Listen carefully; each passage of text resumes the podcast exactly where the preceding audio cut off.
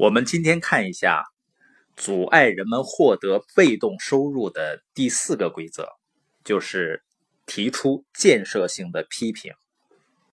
很多人可能想了，这难道有什么错吗？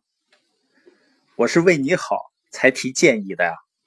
父母们经常对孩子说的话就是“我都是为你好”，但不管怎么样的批评就是责备，不管我们怎么用词，都是在告诉别人。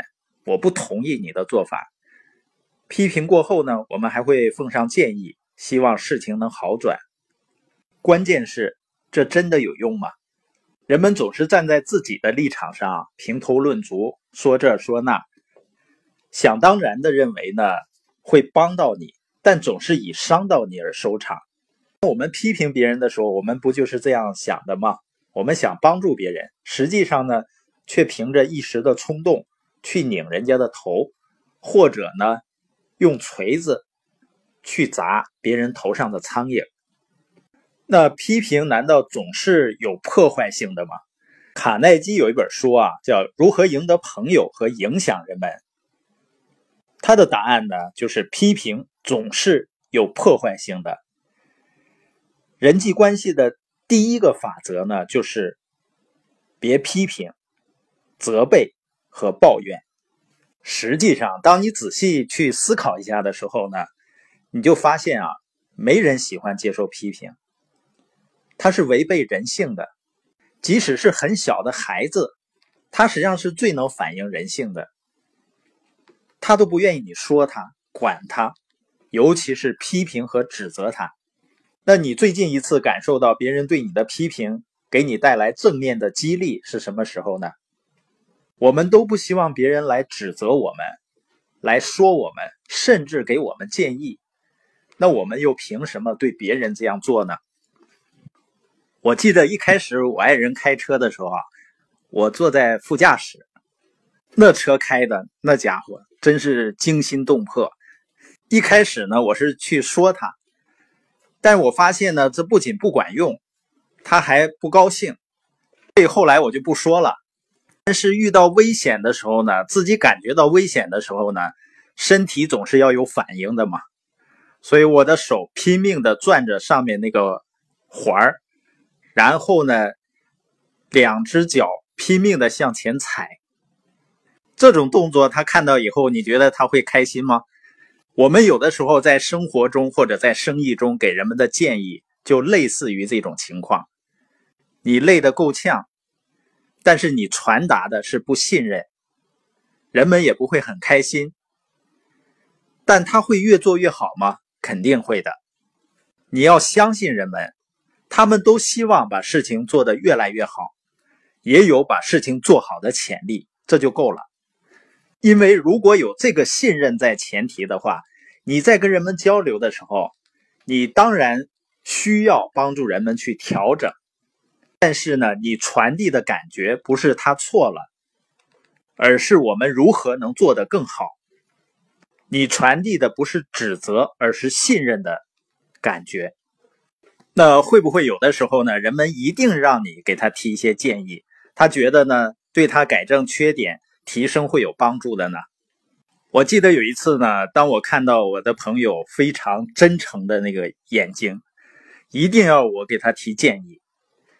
我试图呢给他提了第一条、第二条，当我要提第三条的时候，他已经满脸通红了，然后说：“我解释一下。”我发现呢，人们更想要的是表扬，而不是意义，因为被你建议和被批评的人呢，往往他自己有一套他做事的方法。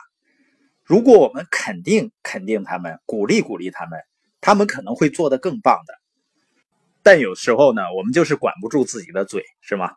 有多少夫妻吵架，就是因为其中一方向对方提出建设性的意见。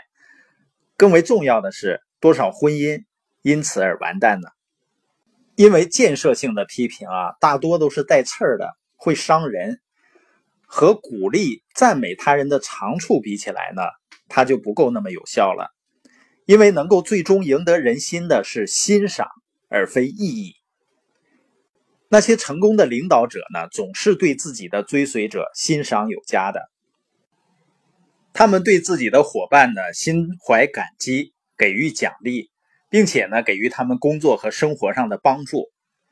有的人说呢，慈不养兵，实际上呢，这种理念应该已经过时了。在过去呢，尤其是古代的时候，那些将领是通过恐惧的力量来控制人们的，而今天的时代已经完全不是这样了，要用爱的力量。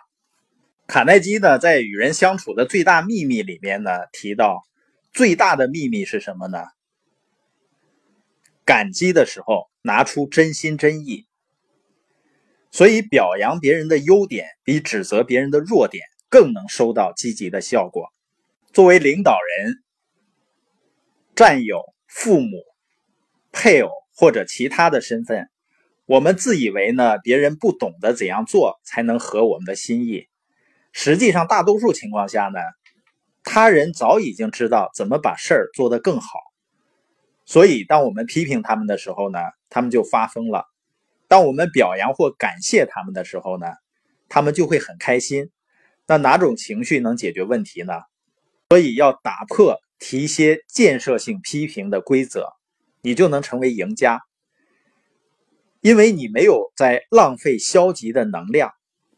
当然了，了解了这些呢，你仍然会发现你的老板啊、你的另一半啊、你的孩子啊、你周围的人，他们身上仍然有很多需要改变的地方，有很多你不吐不快的地方，那怎么办呢？